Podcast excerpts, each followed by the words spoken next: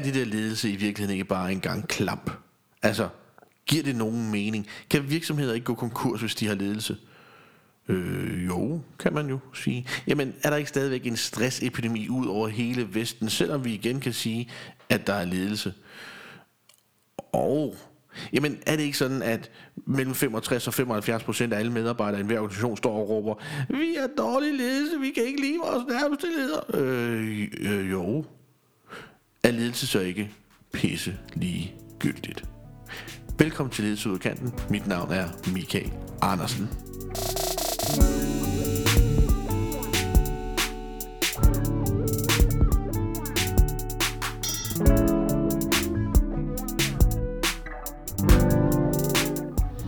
Svaret på det der lidt øh, voldsomme indledende spørgsmål er jo egentlig meget enkelt.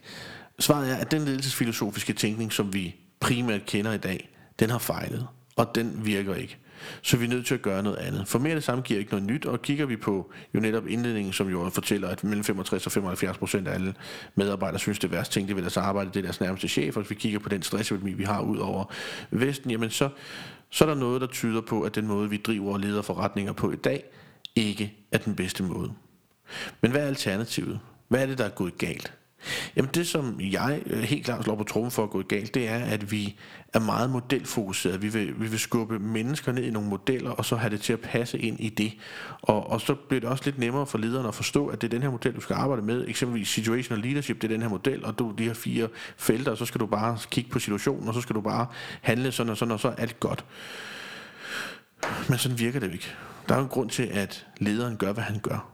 Der er en grund til, at lederen tænker, som han tænker. Der er en grund til, at lederen ser, som han ser, og han forstår, som han forstår. Og hvis lederen ikke forstår det ved sig selv, får lidt mere selvindsigt, bliver lidt klogere på sig selv, så kan vi komme med nok så mange modeller, vi kan komme med nok så mange det ene, andet, tredje, fjerde. Det vil ikke ændre noget. For det, der skal ændres, det er jo mindsetet.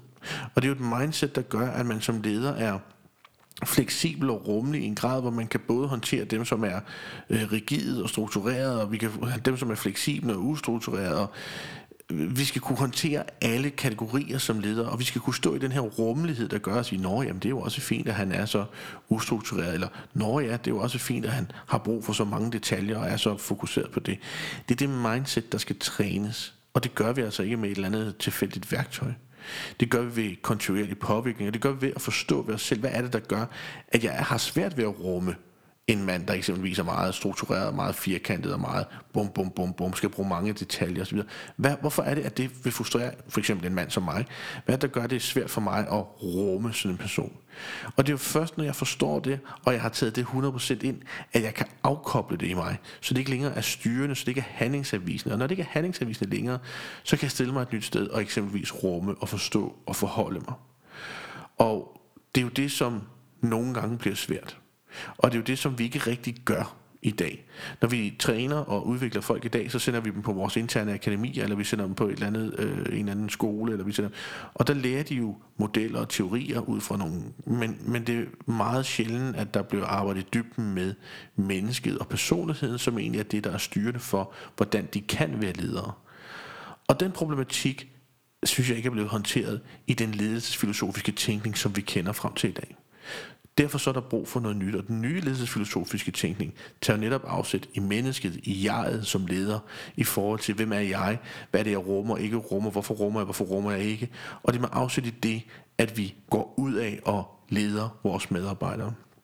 For medarbejdere har brug for ledelse. Vi har brug for en retning.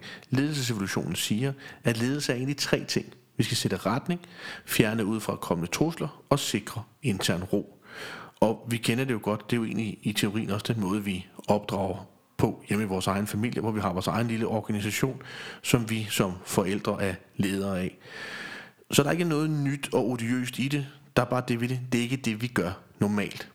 Og så er der et andet tankesæt ind over, som gør det her lidt svært. Det er at grundlæggende, så er ledelsen sat i verden for at få så meget ud af medarbejderne som muligt. Så det er en krævermentalitet. Og krævermentaliteten, den gør noget ved modparten, altså medarbejderen. Der stiller den der og siger, men hov, hvis der er krav og på mig, jeg bliver presset og stresset, så skal jeg have noget igen. Og pludselig frem for at være samarbejdspartner, hvor vi arbejder mod nogle fælles mål, så bliver det krav mod krav. Og det er ikke altid det bedste forudsætning for at gøre nogle ting sammen. Der er det jo netop samarbejdet og fællesskabet, der gør, at vi kan flytte og løfte og flyve højere. Derfor så tænker jeg også, at meget af den nye ledelsesfilosofiske tænkning går i retning af at sige, hvordan kan jeg investere i mine medarbejdere med rummelighed, med fleksibilitet, med forståelse, med uddannelse, med hvad de nu har brug for. Og så skal der nok komme godt igen. For som udgangspunkt som mennesker, så vil vi gerne være tilknyttet den gruppe, vi er en del af. Så vi har ikke lyst til ikke at performe. Der er måske nogle enkelte, der vil udnytte det og springe over, hvor gæret er lavest, men vi skal vel ikke skabe en ledelse ud fra laveste fællesnævner. Det vil jeg da i hvert fald synes var rigtig ærgerligt, og det vil da ødelægge motivationen for mange af de andre medarbejdere, som er med. Kigger vi på den nye og den unge generation, så ser vi også, at der er flere og flere af dem, som arbejder i retning af, at de gerne vil sådan nogle fællesskaber, nogle collaborations, og vi ser det rigtig meget ske på YouTube, hvor hvor flere og flere bygger forretninger op om at hjælpe hinanden. Altså de er ikke så angste for, at andre skal tage forretningsmarkeder fra dem, fordi de har en anden overbevisning om, at der er plads nok til dem alle, og det er der højst sandsynligt også i den måde, som de laver forretningsmodeller på. Så derfor så, så, øh, så har de mere forståelse for den her samarbejdsform, hvor de spiller hinanden gode. Og det er egentlig også det, jeg gerne vil have i ledelse, at ledere spiller medarbejdere gode, men også at medarbejdere spiller ledere gode, for det er en tovejs ting, det er et samarbejde, det er en samskabelse. Og det taler lidt imod mange af de ledelsesfilosofier, vi har, som er meget sådan krævende, som ikke er fokuseret på, der er mig i et fællesskab, som skaber sammen, men mere fokuseret på, at jeg som leder skal sørge for, at du leverer så meget som muligt, så jeg som leder kan sige, at mit team har performet så så meget. Og, øhm, og det giver altså nogle udfordringer i den måde, vi bygger forretninger på, og vi kan jo i hvert fald se det med, med stress, vi kan se det med tilfredshedsmålinger rundt omkring, at folk er ikke så bravende happy omkring den måde, vi driver ledelse på. Så derfor så kommer der nye ledelsesfilosofiske tanker. De bevæger sig mere i retning af, at vi skal vise forståelse og omsorg for hinanden. For dem af jer, der følger med i min øh, vlog ude på YouTube, jamen, der vil I kunne se, at det er faktisk nogle af de ting, jeg tager fat i, og jeg tog fat i sidst omkring øh, Dan Mays og hans nye projekt om at lave en, en global film, hvor jeg siger, men det vil jeg gerne være en del af. Hvorfor skulle jeg ikke være en del af det? Hvad får jeg ud af det? Jamen som udgangspunkt ikke noget, men der skal nok komme noget godt igen.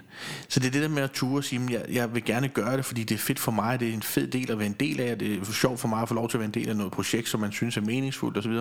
Hele den del, den kommer til at fylde meget meget mere. Og det skal vi altså forstå som ledere i den måde, vi leder på, hvis vi ønsker at drive vores virksomheder fremad, hvis vores virksomheder skal have en, en, et fornuftigt håb i fremtiden.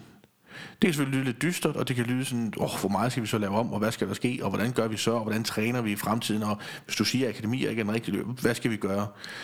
Jamen, det er et spørgsmål om at få sat HR i spil i forhold til at være nogle interne facilitatorer, eller få nogle eksterne ind til at facilitere de her lederudviklingsprocesser, hvor der er individuelle samtaler med lederne. Man sidder med som facilitator ved ledergruppemøderne, og, og man har egentlig kun én agenda som den her facilitator, det er at sikre, at den her ledelsesfilosofiske tanke bliver en del af den måde, vi opererer på det er i hvert fald måden, jeg tror, at tingene kommer til at bevæge sig på i fremtiden. Jeg kan se, det er den måde, jeg bliver brugt på i mange organisationer.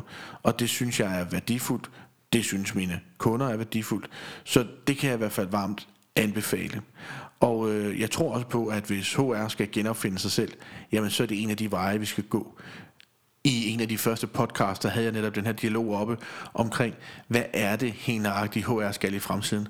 Og der var en, der nævnte det her faktisk, og, og jeg tænker, at det er helt klart en måde, som HR kan genopfinde sig selv på.